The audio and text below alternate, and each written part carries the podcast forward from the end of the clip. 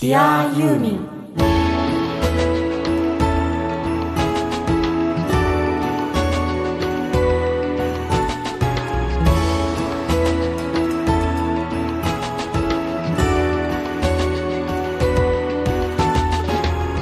こんにちは作曲家音楽プロデューサーの津田直です。こんにちはシンガーソングライターの井上美也です。Dear ユーミンこの番組はとにかくユーミン松任谷由実さんが大好き。愛してやまない人たちが作品の魅力や素晴らしさユーミンに対する熱い思いを語り合いその喜びや感動をシェアしようという番組です。あくまでもユーミンが大好きな人たちが主役なのでユーミンご本人は一切出演されません。あしからず。さてラジオサンキューでお聞きの愛知県瀬戸市尾張旭市長久手市の皆さんはじめまして。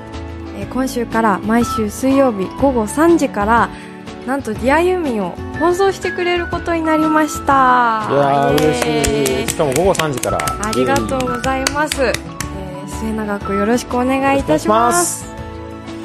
いや嬉しいね。うん。広がってる広がってる。新展開ですね。ね。これねどんどん広がっていくかも。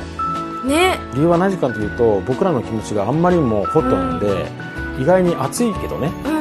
特に僕熱すぎるけどうんうんでもそれはなんか元にあるものがユーミンに対する思いだったりするんで。そうすごくいい流れを感じてます。ね、うん。なんて言ってもね聞いてくれる人のねもう声がだんだんだんだん増えてきてるから、うん。これは増えていくかなと思っていたらねえ。嬉しいことにこう広がっていってるね。うん。今回愛知県エリアで新しく聞いてくれてる人が増えるってことを考えると、うん。この番組一体何なんだっていうのを一応ね。ああまあもちろんそのスマイル FM でも新たに聞いてくれてる人もいるかもしれないけど、うんまあ乱暴に言えばあの過去のことを聞いてほしいのであの、うん。アーカイブ聞いてもらえば分かりますよとも言えるけど、うんうんまあ、ちゃんと紹介しておきたいですよ自分たちのことを、なんで DI ユーミンっていうのがちょっと変わった番組かというと、うん。とにかくユーミンが大好きだと、はい。さっきね宮ちゃんが言った通り。でなおかつ僕ら自体が音楽家でもあってですね。はい。僕はあの、まあ、業界30年になるのかな、いや大学生の時に僕ミュージシャンやってたからしかもそれプロだったんでそれ考えたら34年ぐらいになっちゃったずっと音楽業界にいて、まあ、いろんなアーティストをプロデュースしたりい。自分の楽曲を世の中に出したりしてるわけですよ。はい。そんな僕とみやちゃんはシンガーソングライターとして活動をずっとしていてそんな音楽家の僕らが、うん。まあ、ユーミンに関して熱く語ると。はどういうことが起きるかというと2つある。いうん。1つは音楽家ならではのうん。切り口でユーミンの魅力をお伝えできる、うん。まあ、ここは普通に誰でもわかる。うん。もう一個ある音楽家でプロにもかかわらずうん。これだけ熱く語るということは要はファンなわけですよ。ドファン。そうですね。お互いにね僕あも。うん。つまり聞いてる人全く同じファン。そう。ということはどんだけすごいのかってことがわか見えてくるんですよ。浮き彫りになるんですよ。ねつまりこれはいつもよく言うんだけど、うん。うんまあ古く言えば、ん。ビートルズの4人のメンバーから始まって、とにかくねミュージシャンとかあるいはクリエイターに尊敬されるアーティストっているわけじゃないですか。それはねちょっとね違うんですよ。意味がある。それは極端なこと言うと、うん。僕がなんで熱く語るかって原因になってるんだけど、うん。やっぱりね100年残る音楽を生んでいて、そういう作品を生んでいて100年以上って意味なんだけどね、うん。ずっと残っていっていわば名作を生んでるわけなんでうん。たくさんの人たちの心をたくさんたくさん輝かしていくことになるわけですよ。こういう選ばれたアーティストで僕はそういうアーティストを紹介したくてしょうがなくて傍らで音楽の仕事をやっていて、はいはいでこれはユーミン語りたいっつって始まった番組なんでめっちゃ熱いとうん。は いうわけなんですよね。い。はい。まあそんなわけでね、うん。5月の1日からうんずっとやってきてまして、はい。えーどんどんどんどん新しい展開をしてきてるわけで、うん。今日もまたちょっと展開していこうと思いますよ。はい。内容は後ほどねお話ししますけどね。はい。えー今週も出力 1W 日本一小さなラジオ局埼玉県朝霞市のスマイル FM から日本中のユーミンが大好きな全ての人に向けてお送りします。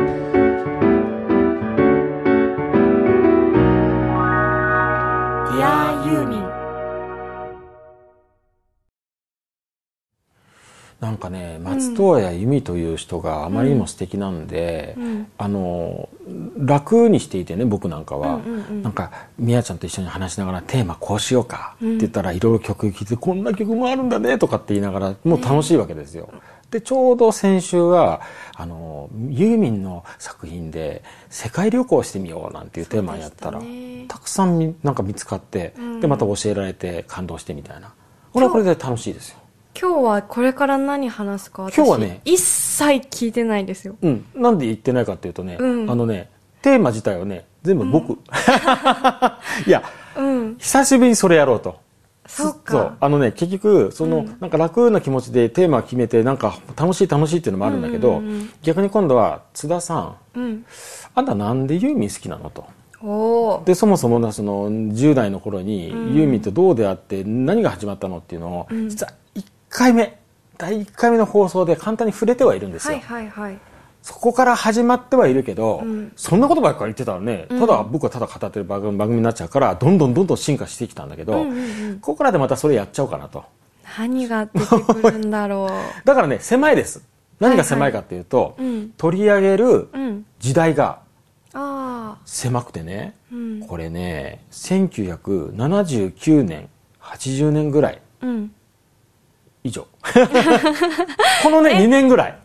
そこをうん。なぜあえて？これねだから要するに僕がさ、その79年80年ぐらいっていうのは僕がそのまだプロのミュージシャンになる直前、学生だった頃ですよ、うん。でその頃にね「時のないホテル」というアルバムうん。にたまたま出会ってから、うん。もう号泣しながらそのアルバムをずっと通して聴いているうちに、それまでさ10代っていうかその、ね、ちょうど自分が10代の終わりの頃なんだけど、もっと小学生の頃からさ荒井由実ってもちろん知ってはいたよ。荒井由実自体はさ中学校上がった頃から知ってはいるんだけど、うん。ちょっと出会いっていうのはさそういうもんじゃないじゃん、うん。本当に体中に電流が走って初めて出会いじゃん。そうね。それが僕はその時のないホテルのアルバムだったんだけど、うんうん。電流が走ってから鳥肌が立ってから掘るわけですよつまり遡る、もっと聞きたいもっと聞きたい。その電流が走った時のないホテルで味わった感動はっつって一個遡ると、うん。悲しいほどお天気っていうアルバムがあるってわかるわけですよ、で貪るように聞くと。うん。で今度はまた一個前に戻ると、うん。そうするとオリーブというアルバムがあると。でまたすごいなーっつってガー聞くと、うん。でまた遡るわけですよ、うん。で流線形80に行くとうん。今日はこの4つのアルバムをね。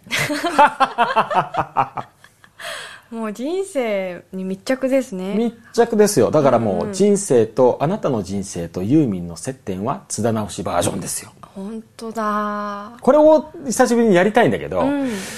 この4枚のアルバムに限定した理由っていうのは何かっていうと、まず僕が感動して細胞を思いっきり、えー松任谷由実と松任谷正隆という人の持ってるものを全部浴びたというのと、その僕自身がものすごく多感だったんであものすごく影響されたっていうのもあるんだけど、うん。ちゃんとねターニングポイントでもあるんですよ。あユーミンの？ユーミン学説をね僕らはどんどん打ち立てて 要はここはユーミン学会じゃないですか。そうですね。なんかだんだんこう大学の授業みたいに思えてきた。なってるんだよねうんなってるんだけど、そういう意味で言うと、ちゃんとターニングポイントっていうね、うん。説明ができるんです。つまりさっき狭いよ、 narrow だよ、英語で言うと narrow だよ、狭いよって言ったけど、本当はね、うん狭くないんですよ。つまり、広大な、うん。荒井由実から松任谷由実、今の時代に至るまでの、はいはい。松任谷由実というグレートなアーティストの全部のですね、軌跡をたどっているうちに、このタイミングで何が起きたかということをですね、私は音ともに解き明かしてみようかなと思うよ。津田教授なんか、今日久しぶりにこういう形になっちゃってるよ。うんうんなんかね、これやってみようかなと思いますよ。はいじゃあまずね、順番でいきましょう。うんね。流線形80から。はいロッジ出ます。クリスマス。教授あ 一体どういうことを語るの？まずさ、まず広いところから見ようや。はいはい。このアルバムって、要するに1979年。うん。その前ってなんだって考えると、うん。その前にまあ一つ「紅スズメ」っていうアルバムもあるんだけど、その頃からですね要するに東芝 EMI 当時は、はい。というレーベルに移り、うん。松任谷正隆というプロデューサーと結婚をしてですね、完全なる松任谷マスターカープロデュース状態に入るわけですけど逆に言うとその前はうん。いわゆる荒井由実時代ですよ。はいはいはいはいはい。ガラッとね変わりますよね。変わった。でね、うん。荒井由実時代というのは荒井由実時代で、うん。例えばユーミン大好きな人と語ってる時に大雑把に「あ俺ね荒井由実時代好きなんだよねそうそう」人もいる。わけ絶対分かれる荒井派と松任谷派みたいなね。なんかこう変なこうは派閥ありますよ派閥まで行くとね で俺は両方好きだからあれなんだけどうんうん。ただね違うのは確かに違うの、うんうんそれはさ何よりもさ僕は常々ね、うん。あのプロデューサーなんで言ってるんだけど作品を生むのはアーティスト、じゃあ今度アーティストは何かっていうとアーティスト人生なんですよ。その優れたアーティストの場合は人生がそのまま。うん作品になっていくわけなんで、はいはいってなはいったらやっぱり年齢とかあるわけですよ。うん。やっぱり10代うん。ものすごい若いところから才能を認められてた荒井由実という人がですね、うん。ものすごく異例の速さで若さで世の中に出て、はい。天才ですよ。ね。その天才性を余すことなくどんどんどんどん出していったのが荒井由実時代ですよね、うんうん。でこの頃まあ全部じゃないですよ、うん。いろんなタイプの作品を手掛けてるけど基本的になんとなくやっぱりその荒井由実という人間、はいその人が感じたものを割とそのままダイレクトに表現していることが割と多いと、うん。基本的にはその感性の触れがそのまま言葉になるみたいなところが始まってるんだな、曲もね、うん。子供時代とか学生時代の触れたものがそのまま出てる感じ、出てる。だからもう生のまま荒井由実という人が荒井由実という人の心で何かを景色を見て何か気づいた時にポロッと作品になったらその言葉が日本人が今まで聞いたことがない言葉なのになんかものすごくよくわかるし、うん。胸がすごく騒いで、うん。でメロディーとともにサウンドともに聴いているとすごく納得して感動していくみたいなうん。言葉を紡ぐ。その言葉が全部その荒井由実という人の感性の震えから全部出てたわけですよむき出しむき出しでしかもそれがそのままたくさんの人の心を打つっていうそれがいわゆる天才アーティスト。はいはい。これが始まったわけだ。うん。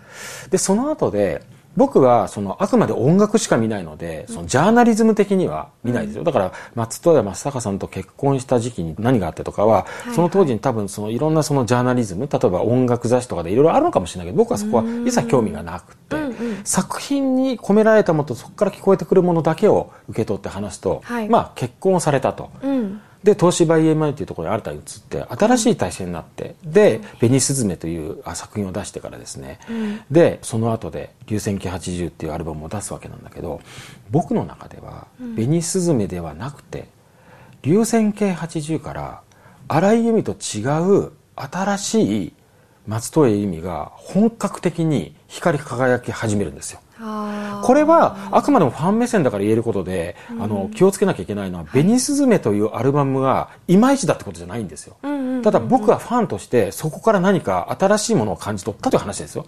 わかります。あくまでもね、うん。あくまでも個人の、うん。そしてね何が始まるかなんだけど流線形80からですね、うん。毎年大体2枚のペースでアルバムを作ると。これはただその紅すずめが出るまでの間のその時間とかを考えると何かが始まってるんですよ、はいはい。はいでそれは僕は一応プロデューサーっていう仕事をしてるか分かるんだけど、えっと、爆発し始めてるクリエイティビティが、そうすると止まんなくなるからどんどん出していくことになるんですけど、その流れが流線形80から始まった流れがね、ん。止まんなくなります。どこまで止まんなくなるか分かる、なんと今まで現在まで止まんなくなるんですよ。まあ大雑把に言うとね現在とは言っても、僕は最近のことはあまり知らないから、宮ちゃんの方が詳しいけどとにかくもうずっとその日本人にとってのユーミンっていうのが要するにポップスの女王になると、ん。そうなるまでずっとそのペース。クリエイティこういうこビティ止まとですよんなくなった、うん。ね、これは何かっていうと、ん。その実はね僕が言ってる松任谷由実になってからの作品っていうのは、物語性がちょっと増してる、はいはいはいはいはい。わかる。うんなんか、その荒井由実時代に使ってたうん。曲作りとうん。か歌詞のフィルターとは、違うフィルターを使ってものを作ってる感じがする。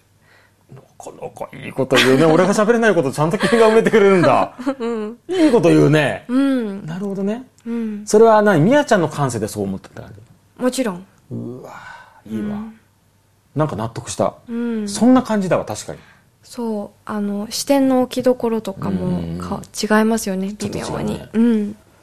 これはね僕はね音楽を聴くときにどうしても少女のような気持ちで聴いてしまうので、うん、音楽家としては絶対聴かないんですよ。聴く時は、はいはい、ともひたすら泣く。感動する。それは主人公の世界にもうもう映画を見るように入っちゃって号泣するんだけど、それがどの作品でも泣けるようになっちゃうんですよ。流線形80から。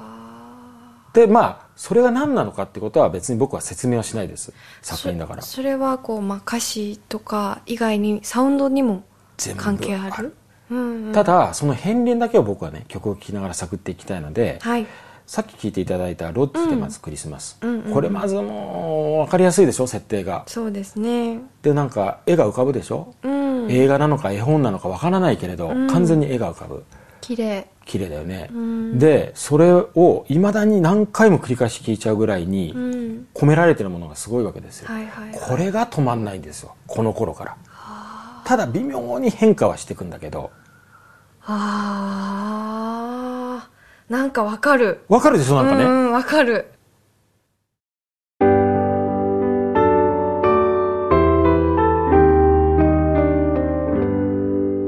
ディアユーミン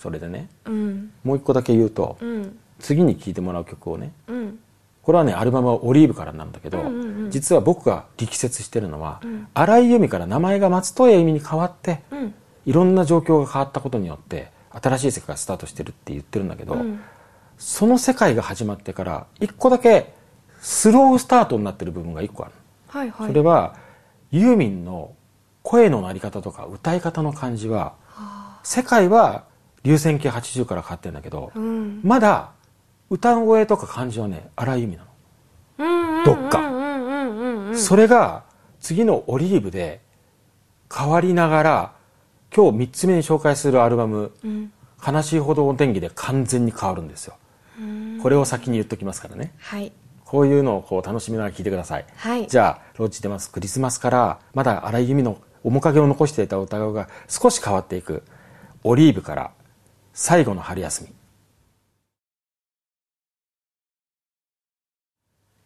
僕はね、うん、人間が好きなのと、うん、人間がずっと進化し続けるっていうところを信じてるところがあって、うんうん、例えばやっぱり荒井由実時代にあのいろんなサウンドを作ってるマットヤ正隆さんはですね、うん、自分は次はもっとこういうふうになろうってずっとやってるはずなんですよ。そうするとどんどん松任谷正隆という要するにサウンドプロデューサーであり、ユーミンの世界をもう支えて作ってる人プロデューサーもどんどん進化していくんですけど、例えば「最後の春休み」っていうのは、割とこうユーミンの曲ってあの曲とあの曲が同じ流れというか、うん、なんかあるじゃないですかそのパターンみたいなのが、はいはい、系譜っていうのかな、うん、っていうと最後の春休みは僕の解釈だと例えばやっぱりね「グッドラックグッドバイ」っていう曲の流れにちょっと似てるんですよ。あるしね、まあ、リズムが少し跳ねてるっていうのはあるしこうコード感とか歌詞の世界もやっぱりちょっとどっかで似てるんだけどでもやっぱりね最後の春休みこれを聞いていただくと分かるんだけど、うん、この頃からねその林達夫さんのドラムから始まり、はいはいはい、ドラムスベース当然松任谷さんのローズピアノやピアノ、うん、そしてギターは、まあ、鈴木さんだったりとか、うん、途中からは松原正明さんだとコンツェさん出てくるんですけども、まあ、やっぱ定番の人がいるわけですよ、そういう人たちが織りなす基本的なリズム体の音、で世界が作られる。そこにストリングスつまり弦楽器。あるいはちょっとした木管楽器とか入ってくるっていうので、はいはいはい、基本が作られるんですよ、はいはいはい、この時代の。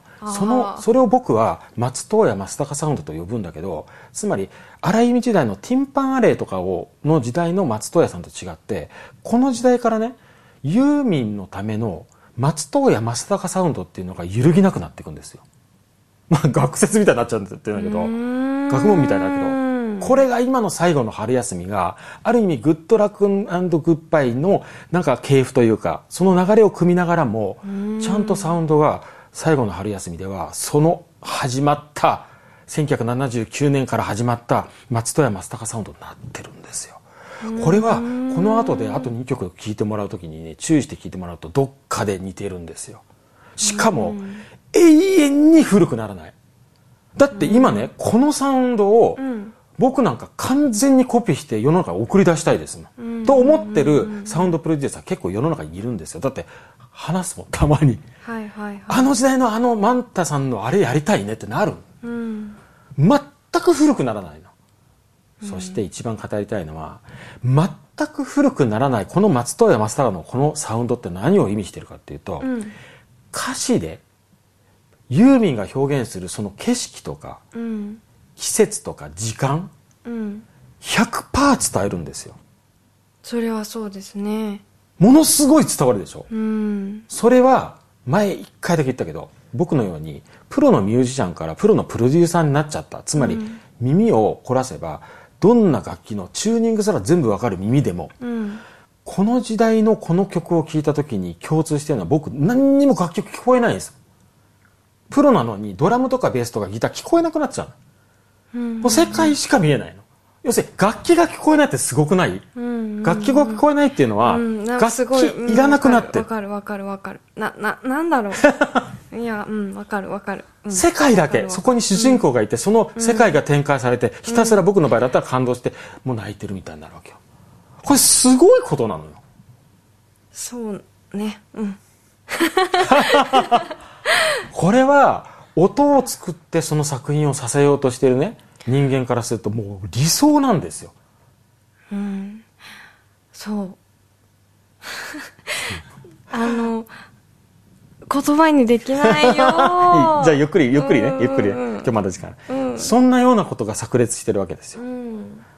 あとねもう一つ面白いこと言っていいかな、うんうんあのねこのね流線形80からねまたねそのボーカルに関して、まあ、プロデュース的な立場で見るとね興味深いことが始まってる。うん。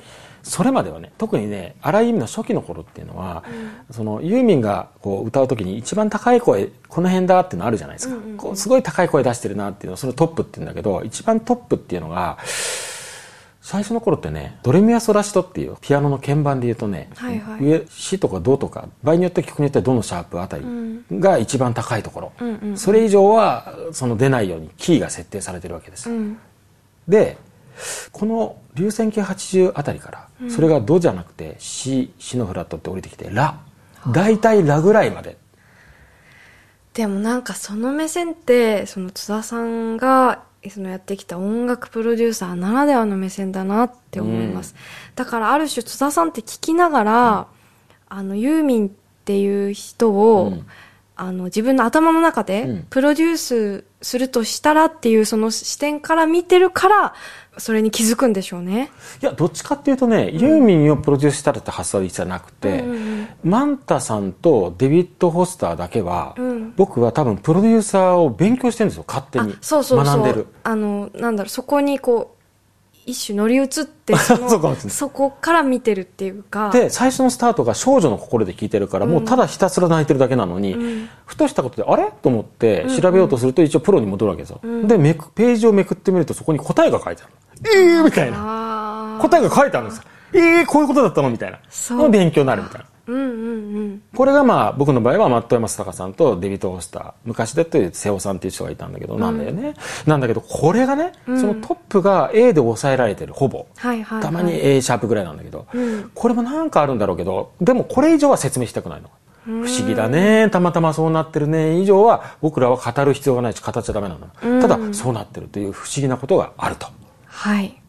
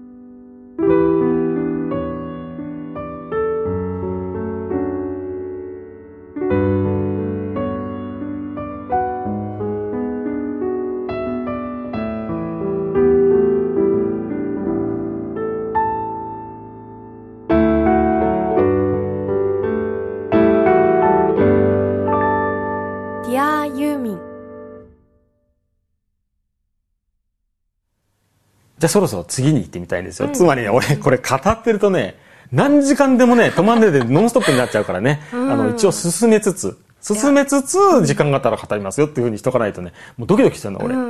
今ね、ということで、ちょっと次の曲行ってみましょうかね。はいというわけで、最初は D1980 のロジオク、でまずクリスマス聴いてもらった。次は、オリーブから最後の春休みを聴いてもらった。うんそしたら次は、悲しいほどお天気ですね。はい悩むんだけど、あえて、じゃあ1曲目の ジャコビニ彗星の日を聴いてもらいましょう。これ、どうよ、このさ、ジャコビニ彗星の日のイントロ、どういうことになってるのこれ？ね。これ何なのこれ？ねえ。これこそだから景色でしょ？だからもう完全にさ、これまあ音楽的に言うとね、うん。ストリングスの高い方、多分そのバイオリンうん。の複数のバイオリンの音がその、えの E フラットっていう音なんだけど、高い方 E フラットずーっとな流してるの。それに対して、マットヤマスタカさんのサウンド一番大事なローズピアノが、トゥントゥントゥントゥンとこうずーっと鳴ってるでしょ？そうそうそう。本当に星が瞬いてるみたいに思うのなんか普通の音楽っていう言い方をしたら変だけど、例えばポップミュージック、メロディーがあって、そのリズムがあって、ギターがあってまあなんかポップミュージックだったらこの楽器を使うよねみたいなのあるじゃないですか、でこういうテンポでこういうテンポだったらこうこういう刻みで、せーので演奏するみたいな、なんかそういう型じゃない、そのさっき津田さんが言ったこと、そういうことでしょ？そう。結局なんかねこれね深い話なんだけど要は、うん。えっと、音楽を生んだり作ったりする時っていうのは、僕ら作る側からすると、うん。心次第なんですよ、例えば「ねえねえねえこれ今流行っててこれ風だといい感じだからこれでやって」っていうのはまあつなぎ合わせるみたいな、外側から何かを持ってきて、材料で構築していくっていうかそう捏造するっていう言い方をわざとするんだけど僕は軽蔑して、それとそうじゃなくてなんか心の中に光り輝くなんかの世界があって、それを広げていく時には、外側のものじゃなくてその中にあるものは何だろうって探してその答えを楽器とか和音とかにしていくんですよ。うん。この生み出し方っていうののもうゴンゲがユーミンが生んでマンタさんが形にするスタイルなんだけど、わかる。それをやるということは周りから見るといわゆる売れ線じゃなく見えるんだけど、うん。本当にもう本当に選ばれたアーティストとそのプロデューサーの,、の人たちだけは、その生むことをちゃんとやりまくることで逆にちゃんと伝わることでたくさんの人が届いて感動していわゆる業界的に言うと嫌な言葉だけど売れるってことになるわけですよ。これは本物ってことなのでそうすると何が起きるかっていうと、みんなが好きっていうのっていうのは、いわゆるこれが売れ線だからっていうね、大人の人たちがいやらしく考えてるのと全然違うのは、自然発生的にみんなが好きになったものの集大成がバッハだったりするわけよ。みんなが好きだから。それと同じなの。うんだから何百年も残っていくっていうのの生み出し方っていうのがあるわけだよ。うん。それをやってる人たちなの、この二人っていうのは。ん。だからそれを俺はもう、もうその10代の時に発見したから、分かったからずっとこの人たちから学んでいて、自分もかろうじてそれと同じようなことをね、20代の後半できたんだけど、やっぱりね、ものすごい大事なことなの、これは、本当は。でも、でも本当は、こちら側の話、その、あの、生み出す側の話で別に一般のユーザーの人はそれ知らなくていいんだけど、でもやっぱり無意識の中で感じてますよ、やっぱり伝わるんだよね、伝わってますよ、うん、それはすぐになんか盛り上がったけど消えちゃったねっていう曲と、ずーっとたくさんの人がただひたすら聴き続けてるっていうのの違いとして現れるわけなんだけどさ。なんかこうやって言ってていつもね毎回毎回私なんか言葉にできないんです。よ、あれね言葉にでもで私なんかは言葉にできないから音楽作ってきたの。そうだよ。できないからこの心の色とかその、ま、輝きを音にしてきたの津田さん喋るの上手だなって思ういや、それはさ、何十年もやってきたから、うんうん別に言葉にするんじゃないよ。俺俺もやっぱり作品にするのを仕事にしてんだけど、やっぱりこう、我慢ができなくて喋ってるうちに喋るようになっちゃっただけの話ですよ。うんうんうんうん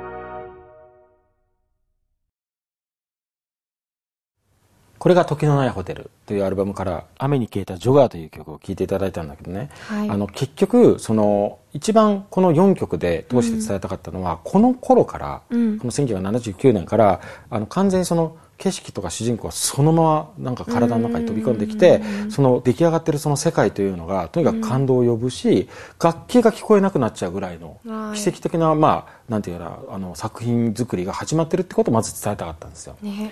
でも一方でね、ん。もちろんそのアルバムだからいっぱい名曲があるわけですよ、うん。音がうん。景色をそのまま伝えるっていうすごい曲があって例えば遡って「流線形80」の中の「観覧車」っていう曲はうん。もうありえないことが起きてるわけですよ、うん。これも完全にその音があの景色をそのまま表現しちゃってるとかあるんですよ、うん。それとかあと「悲しいほどお天気の中にさまよいの果て波を寄せる」とか、はいはいはい。それから「時のないホテルの中に水の影」とかですね、うん。つまり今度は歌詞の世界が一つの物語ではなくて、本当の真実を伝えるような作品も実はあったりする、だから本当は全部かけたくなっちゃうんだけど、うん。これは僕我慢したんですよ。うん。当然ね。時間の限りがあるから、うん。あと例えばね、うんうん。この「時のないホテル」が割とこうどっちかというと割とこうなんていうかな明るいアルバムじゃないので、うん。その後でななんかこう反対側に振り切ったような「サーフスノー」というアルバムをユミは作るわけですよ、うん。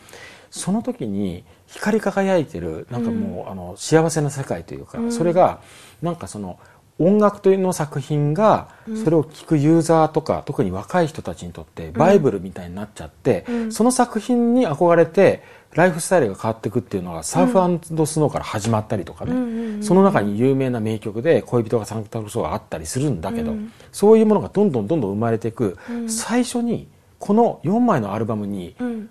流れている流れているっていうのは音楽じゃなくて、うんうん。ずっと通して流れているうん思想というか生み方作品の生まれ方っていうのが今の4曲で分かってもらえるんじゃないかなと思って。確かに。なんかさっきこう津田さんは、うん。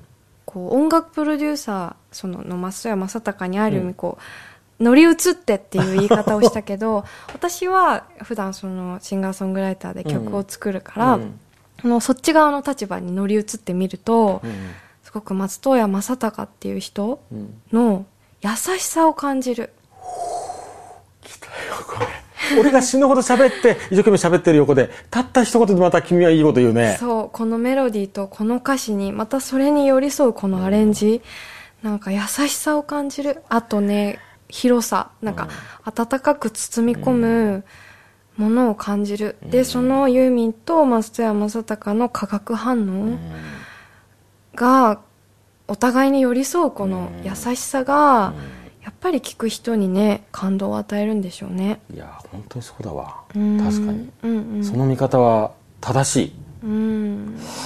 いやーなんか俺いっぱい語るんだけど君によく教えられるんだよね、だって優しさがね、ないとこんなサウンド。本当だね。寄り添わないとこんなサウンド生まれない本当だよわさっきの曲も本当に温かい朝もやそのものですね、うん。イントロ。そうだね。びっくりしちゃった。今こう聞くまでちょっと気づかなかったけど、うん。でもなんかね物語という設定になっていてもね、うん。結局そこでこう聞き手として僕が号泣するっていうことは、うん。何が伝わってるかっていうとうん。ユーミンから愛を教わってるわけですよ。うんだから結局簡単に言っちゃうとまあ簡単に言うもんじゃないかもしれないけど、はいはい。すごく言葉を簡単にして言うと、うん。やっぱり愛だと思うわけ僕は、そのユーミンが僕らに教えてくれるものって、うん。それはいろんな形で教えてもらってるって俺は受け止めちゃうもんね、うんうんうん。でもと俺は聞くときに少女になって号泣しながら、まあ、聞くわけなんだけど、ただね全ての楽曲に共通してるのがどっかで愛だとしてもね、うん。やっぱり楽曲にいろんなバリエーションがあっていろんな季節とか、うん。あるいはいろんな景色をうん。見せてくれることでまたたくさんの人がなんか自分とどっかでつながってるから分かって、その景色がもう浮かんじゃって、主人公がもしかしたら自分になっちゃったりしながらって言ってどんどんファンが増えていくわけですよ、はいはいはい。この頃から、うん。新たに。うん。だからそういう意味で松任谷由実という人の長い歴史の中で、うん。この流線形80から始まった1年に2枚作るというアルバムを、このペースで一体何が起きていたのかということの一部をですね今日私はですね皆さんにお伝えしたくてこのように時間を作っていただいたわけです。教授ありがとうございます。何なんだこの番組は一体ね、うん。でもなんかね音楽が好きなんですよ僕は、うん。音楽で本当に幸せなんですよでもなんかこうベートーベンとか、うん。モーツァルトとか、うん。まあ、クラシックの古いもので、うん。それをね大学でなんたら論クラシックの何々法とかって学ぶけど、うん。ポップミュージックもね、もう歴史をたどってきて、なんかもう有民学説みたいなゆなんかそういう大学できちゃうかもね。大学とその学部？そうなのか。なんかそんな風になっていくような気がするうん。いやーでもたくさんの人にねうん。影響を与えるっていうアーティストの素晴らしさだけは俺はこれからもどんどん語りますよ。うん。だってすごいことなんだもん。うん。だからありがとうってことです、うん。言いたいことは。まとめちゃったよ今日珍しく。うん。うん。そんな感じでありがとうございます。はい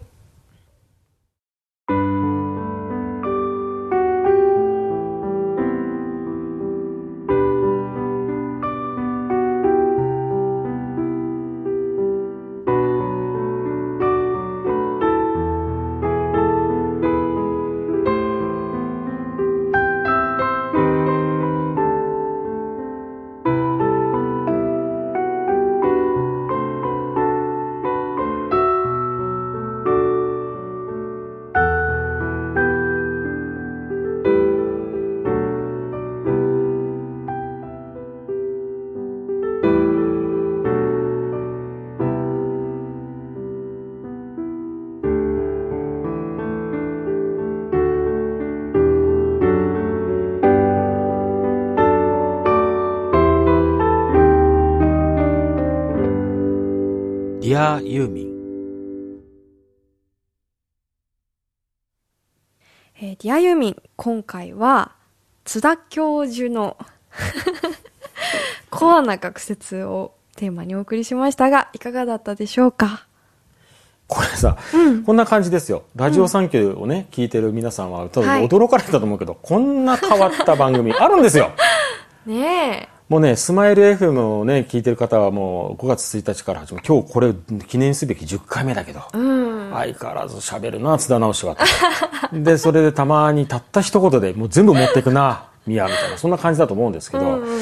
ぜひこれからもですね、これ続けていきますんで、楽しんでいただいて、よろしかったら本当にね、あの、番組に、あの、いろんな声を寄せてほしいですよ。そうですね、あの過去のアーカイブもうん。聞けますのあ、でね,、いいですね。こちらも覗いていただいて、うん。とメッセージやリクエストもはい。リスナーページでお待ちしてます、はい。リスナーページはまず番組の Facebook ページにアクセスしてもらってで Facebook に入るかあるいは検索エンジンで「ディア中点ユーミン」と検索すると出てきますのでそこから申請してくれればすぐにえー入れますそして毎回の放送のアーカイブは毎週月曜日に公開されています。その聞き方も Facebook ページで見ていただければと思います。エンディングは津田直し井上美也のオリジナル曲「何もいらない」を聴きながらお別れです。ディアユーミン、お相手は作曲家、音楽プロデューサーの津田直しと、シンガーソングライターの井上美也でした